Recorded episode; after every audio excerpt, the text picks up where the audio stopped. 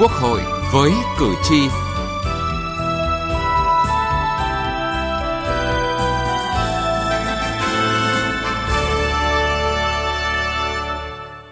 Thưa quý vị và các bạn, thảo luận về một số nội dung còn ý kiến khác nhau của dự án luật đấu thầu sửa đổi tại kỳ họp thứ 5 Quốc hội khóa 15 nhiều đại biểu Quốc hội đề nghị cần quy định rõ tiêu chí điều kiện chỉ định thầu, tránh lạm dụng khi triển khai trong thực tiễn. Bên cạnh đó, quy định về đấu thầu mua sắm thuốc vật tư y tế cần chặt chẽ khả thi.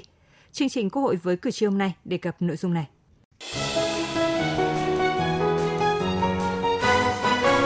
Cử tri lên tiếng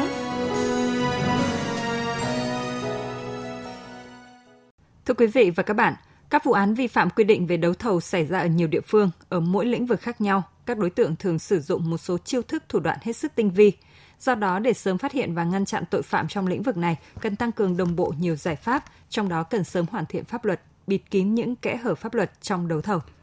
Thời gian qua, tội phạm trong hoạt động đấu thầu diễn biến vô cùng phức tạp, xảy ra ở hầu hết các lĩnh vực như đầu tư xây dựng, giao thông, xây dựng mua sắm, công, đặc biệt ở cả lĩnh vực nhạy cảm mang tính nhân văn cao như y tế, giáo dục, văn hóa. Các sai phạm này gây ra rất nhiều hệ lụy tiêu cực cho xã hội và bức xúc trong quần chúng nhân dân. Ông Nguyễn Hà Sơn, người dân ở thành phố Quy Nhơn, tỉnh Bình Định cho rằng hiện nay trong quá trình đấu thầu các công trình đầu tư công có xảy ra tình trạng quân xanh quân đỏ. Với cái vấn đề mà đấu thầu thi công thì đối với trách nhiệm của đại biểu hội thì các chí làm gì để loại bỏ được cái vấn nạn là công ty anh, công ty em và công ty của chúng ta trong cái công tác đấu thầu để ảnh hưởng đến cái chất lượng thi công của các công trình. Qua các vụ án vi phạm quy định về đấu thầu xảy ra ở nhiều địa phương thời gian qua cho thấy, để thực hiện các hành vi phạm tội ở mỗi lĩnh vực khác nhau, các đối tượng lại sử dụng một hoặc một số chiêu thức thủ đoạn hết sức tinh vi. Các đối tượng lợi dụng lỗ hổng pháp luật để chỉ định thầu trái quy định pháp luật, giả mạo hoặc sai lệch hồ sơ dự thầu, thông đồng móc ngoặc thẩm định giá nhằm nâng khống giá trị gói thầu, vân vân. Luật sư Đặng Văn Cường, trưởng văn phòng luật sư pháp chính đoàn luật sư thành phố Hà Nội cho rằng rõ ràng cái mục đích của đấu thầu là gì? Là để nhà nước lựa chọn đơn vị à, cung cấp các cái sản phẩm hàng hóa dịch vụ làm sao để chất lượng tốt nhất, giá cả hợp lý nhất và rõ ràng là giá cả đấy phải phải bằng giá thị trường hoặc thấp hơn giá thị trường thì nhà nước mới có lợi thì mới sử dụng hiệu quả tài sản nhà nước. À, tuy nhiên là các cái vụ án hình sự thời gian gần đây cho thấy rằng là đã có sự lòng vòng thổi giá và rõ ràng là ở đây có phần lỗi của ờ, công tác quản lý liên quan đến trách nhiệm của cái người đứng đầu cái đơn vị tổ chức đấu thầu đó liên quan đến trách nhiệm của các cái cán bộ cá nhân có liên quan. À, tuy nhiên điều này cũng cho thấy rằng là rõ ràng đang có lỗ hổng áp dụng pháp luật mua sắm thiết bị ở đấu thầu. Ông Lê Hoàng Châu, Chủ tịch Hiệp hội Bất động sản Thành phố Hồ Chí Minh cho rằng hiện tượng thông thầu khiến các doanh nghiệp, người dân lo lắng, bất an. Chúng tôi lo lắng nhất đó là cái hiện tượng thông đồng trong đấu thầu tức là các cái hiện tượng thông thầu các hiện tượng đấu thầu chân gỗ đấu thầu cuội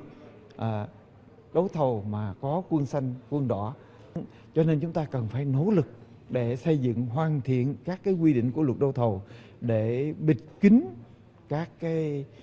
rủi ro ở góc nhìn về đấu thầu trong lĩnh vực y tế, nhiều ý kiến cho rằng hiện nay các bệnh viện đang tốn rất nhiều công sức đối với công tác đấu thầu, thậm chí khi mua sắm những vật dụng hành chính quản trị. Trong khi đó, những người làm công tác chuyên môn như bác sĩ cử nhân, điều dưỡng không được đào tạo về kinh tế nên khi thực hiện việc đấu thầu lại phải đi học. Thực tế cho thấy thời gian qua có những sai sót về đấu thầu khiến nhiều người trong lĩnh vực y tế sai phạm bị xử lý rất lãng phí nhân lực. Từ nghị trường đến cuộc sống. Thưa quý vị và các bạn, báo cáo thẩm tra dự thảo luật đấu thầu sửa đổi của Ủy ban Tài chính Ngân sách trình bày trước Quốc hội cho thấy dự thảo luật mới theo hướng giảm một số trường hợp chỉ định thầu, đồng thời chỉnh lý quy định về chỉ định thầu đối với gói thầu cung cấp dịch vụ tư vấn theo hướng áp dụng đối với một số gói thầu có tính đặc thù. Chỉnh lý quy định chỉ định thầu đối với gói thầu cung cấp thuốc, hóa chất, thiết bị y tế để bao quát các trường hợp cấp bách, cấp cứu trong lĩnh vực y tế. Các đại biểu cơ bản đồng tình với nhiều nội dung đã được sửa đổi bổ sung. Tuy nhiên, để tiếp tục hoàn thiện dự thảo trước khi Quốc hội xem xét thông qua, nhiều ý kiến đại biểu đề nghị cần ra soát kỹ lưỡng quy định về điều kiện, trình tự, thủ tục chỉ định thầu, đảm bảo công khai, minh bạch, tránh lạm dụng khi áp dụng trong thực tiễn triển khai. Về chỉ định thầu, đại biểu Lê Thị Song An, đoàn đại biểu Quốc hội tỉnh Long An và đại biểu Phạm Văn Hòa, đoàn đại biểu Quốc hội tỉnh Đồng Tháp đề nghị dự thảo luật cần quy định rõ hơn cách thức để xác định cụ thể nội dung này nhằm tạo điều kiện thuận lợi hơn cho các cơ quan đơn vị khi áp dụng trong thực tiễn. Dự thảo luật thì đã bổ sung mở rộng thêm nhiều trường hợp áp dụng hình thức chỉ định thầu. Theo tôi, việc mở rộng này là chưa phù hợp vì về lâu dài sẽ không tạo ra tính cạnh tranh công bằng, minh bạch trong hoạt động đấu thầu, tiềm ẩn nhiều rủi ro dễ xảy ra tiêu cực. Mặc dù trong báo cáo tiếp đề nghị là ban soạn thảo tiếp tục ra soát quy định chặt chẽ hơn các trường hợp và thẩm quyền quyết định các trường hợp chỉ định thầu theo quy định tại điều 23 của dự thảo luật, tránh việc áp dụng tùy tiện hoặc lách các quy định của pháp luật. Tuy nhiên mà quy định ràng buộc trong việc chỉ định thầu hiện nay, phải nói rằng một số chủ đầu tư hiện nay người ta không dám chỉ định thầu, tha là tổ chức đấu thầu. Nó thuận lợi dễ dàng hơn. Nếu mà cái nhà thầu khi mà tổ chức chỉ định thầu, lúc mà chọn hồ sơ phải nói là rất tốt, nhưng giữa chừng nó bị suy dinh dưỡng, thì công trình đồ này kia, tất cả đó, nó không đạt được hiệu quả. Như vậy thì quy trách nhiệm cho chủ đầu tư cái doanh nghiệp A, doanh nghiệp B, doanh nghiệp C này nè là thân quen với mình cho nên mình mình mới chỉ định nhưng thực tế là phải nói là rất là khách quan nhưng là quy định trách nhiệm cho nên tôi thấy thì tình hình hiện nay mà chỉ định thầu một số công trình hiện nay người ta không có dám. Dự thảo luật đấu thầu sửa đổi đã dành hẳn chương 5 quy định về mua sắm tập trung mua thuốc, hóa chất, thiết bị, vật tư y tế, cung cấp sản phẩm dịch vụ công. Trong đó quy định cụ thể về lĩnh vực này là mua sắm tập trung, thỏa thuận khung, lựa chọn nhà thầu, ưu đãi trong mua thuốc hóa chất thiết bị vật tư y tế. Góp ý về vấn đề này, đại biểu Lã Thanh Tân, đoàn đại biểu Quốc hội thành phố Hải Phòng cho biết, quy định đấu thầu tập trung được áp dụng khi hàng hóa dịch vụ cần mua sắm với số lượng lớn. Tuy nhiên, đấu thầu tập trung thực hiện đối với hàng hóa thuốc men, vật tư với số lượng nhỏ, rất nhỏ, rất ít và hiếm. Hiện nay, điểm hạn chế lớn nhất của cơ chế mua sắm tập trung là mất thật nhiều thời gian phải chờ đợi vì mua sắm tập trung thường làm theo đợt được tổng hợp từ nhiều cơ quan đơn vị. Do đó, nếu mua thuốc hiếm có số lượng ít mà thực hiện mua sắm tập trung là không hợp lý, không thể đảm bảo được nhu cầu khám bệnh chữa bệnh. Vì vậy, tôi đề nghị bỏ nội dung này của điểm A khoản 1 điều 53 của dự thảo luật. Về chỉ định thầu đối với các gói thầu mua sắm thuốc, hóa chất, thiết bị vật tư y tế, đại biểu Phạm Thị Kiều, đoàn đại biểu Quốc hội tỉnh Đắk Nông và đại biểu Trần Khánh Thu, đoàn đại biểu Quốc hội tỉnh Thái Bình đề nghị quy định rõ trong luật này để giải quyết những vướng mắc và đặc thù trong lĩnh vực y tế phù hợp với yêu cầu thực tiễn.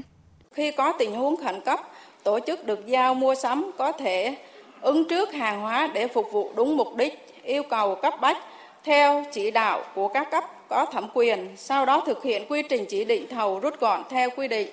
Nhưng trong luật khám bệnh chữa bệnh sửa đổi thì tôi không thấy có quy định nào. Và hiện nay thì bản dự thảo này thì lại nêu là thực hiện theo quy định của luật khám bệnh chữa bệnh. Nên tôi đề nghị à, thay thế cụm từ cấp cứu người bệnh thành trong tình trạng khẩn cấp cấp bách và cũng cần quy định rõ hơn về trường hợp cấp bách trong y tế, cơ quan nào xác định trường hợp cấp bách. Một trong những nội dung cũng nhận được nhiều ý kiến góp ý của các đại biểu đó là quy định về phạm vi áp dụng luật đấu thầu đối với doanh nghiệp nhà nước và dự án sử dụng vốn nhà nước. Dự án luật đề xuất hai phương án. Phương án 1, hoạt động lựa chọn nhà thầu để thực hiện các gói thầu thuộc dự án đầu tư của doanh nghiệp nhà nước theo quy định của luật doanh nghiệp. Phương án 2, hoạt động lựa chọn nhà thầu để thực hiện các gói thầu thuộc dự án đầu tư của doanh nghiệp nhà nước theo quy định của luật doanh nghiệp.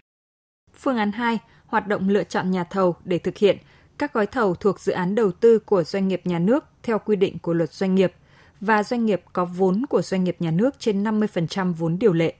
Đại biểu Phan Đức Hiếu, đoàn đại biểu Quốc hội tỉnh Thái Bình, đại biểu Đỗ Thị Việt Hà, đoàn đại biểu Quốc hội tỉnh Bắc Giang và đại biểu Trương Trọng Nghĩa, đoàn đại biểu Quốc hội Thành phố Hồ Chí Minh cho rằng thì tôi rất không tán thành với ý kiến lập luận nói rằng là nếu mở rộng phạm vi áp dụng luật đấu thầu thì bảo vệ tốt hơn lợi ích của nhà nước. Cá nhân tôi thì lại thấy khác, nó ngược lại. Nên là trong trường hợp này thì tôi cho rằng là nếu như áp dụng cứng nhắc cái luật đấu thầu cho cả các công ty con của doanh nghiệp nhà nước thì nó có thể ảnh hưởng đến sự linh hoạt chủ động trong hoạt động sản xuất kinh doanh và như vậy thì gián tiếp vô hình chung lợi ích của nhà nước cũng bị ảnh hưởng chứ không phải là như chúng ta suy nghĩ ờ, ban đầu. Và điểm thứ hai là tôi rất lo ngại của cái việc mở rộng cái phạm vi áp dụng này là hiện nay rất nhiều công ty con của doanh nghiệp nhà nước cũng niêm yết trên thị trường chứng khoán.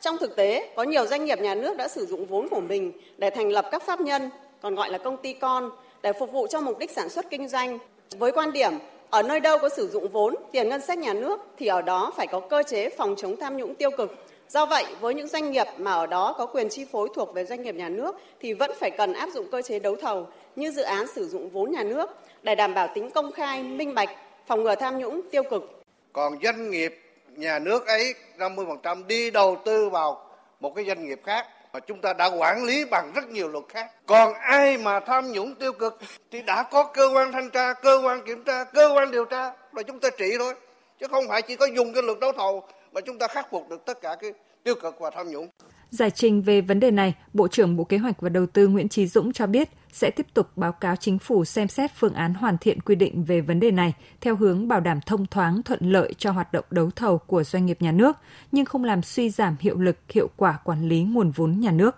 Đối với cái hoạt động mà lựa chọn nhà thầu mà sử dụng vốn của nhà nước, thứ nhất là cái phương án mà của chính phủ trình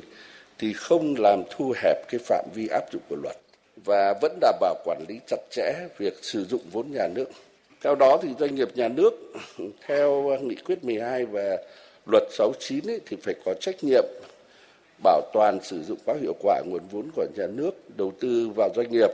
và nhà nước không can thiệp vào các hoạt động đầu tư kinh doanh của doanh nghiệp nhà nước tại các doanh nghiệp khác và phải bảo đảm doanh nghiệp nhà nước hoạt động theo cơ chế thị trường. Các đại biểu Quốc hội cũng tham gia nhiều ý kiến hoàn thiện dự án luật liên quan đến các hình thức, phương thức lựa chọn nhà thầu, nhà đầu tư, đấu thầu trước, quy trình thủ tục lựa chọn nhà thầu, nhà đầu tư, trách nhiệm của các bên tham gia hoạt động đấu thầu giải quyết kiến nghị khiếu nại trong đấu thầu, hủy thầu. Đến đây chúng tôi xin kết thúc chương trình Quốc hội với cử tri hôm nay. Chương trình do biên tập viên Đỗ Minh biên soạn. Cảm ơn quý vị và các bạn đã quan tâm theo dõi. Quy định của pháp luật trợ giúp pháp lý miễn phí cho người dân tộc thiểu số cư trú ở vùng có điều kiện kinh tế xã hội đặc biệt khó khăn. Theo quy định của luật trợ giúp pháp lý thì người dân tộc thiểu số cư trú ở vùng có điều kiện kinh tế xã hội đặc biệt khó khăn hoặc người dân tộc thiểu số là người có công với cách mạng, là người thuộc hộ nghèo, là trẻ em, là người bị buộc tội từ đủ 16 đến dưới 18 tuổi, là người bị buộc tội thuộc hộ cận nghèo hoặc thuộc một trong các trường hợp khác quy định tại khoản 7 điều 7 Luật trợ giúp pháp lý sẽ được nhà nước trợ giúp pháp lý hoàn toàn miễn phí, không phải trả tiền, lợi ích vật chất hay lợi ích khác khi gặp vướng mắc tranh chấp pháp luật, người dân tộc thiểu số thuộc một trong các trường hợp nêu trên, hãy đến Trung tâm trợ giúp pháp lý nhà nước nơi cư trú hoặc tổ chức tham gia trợ giúp pháp lý để được trợ giúp pháp lý bằng các hình thức sau. Tư vấn pháp luật, hướng dẫn, đưa ra ý kiến, giúp soạn thảo văn bản liên quan đến tranh chấp, khiếu nại, vướng mắc pháp luật, hướng dẫn giúp các bên hòa giải, thương lượng, thống nhất hướng giải quyết vụ việc. Tham gia tố tụng, bào chữa, bảo vệ quyền và lợi ích hợp pháp trước các cơ quan tiến hành tố tụng, công an, viện kiểm sát, tòa án.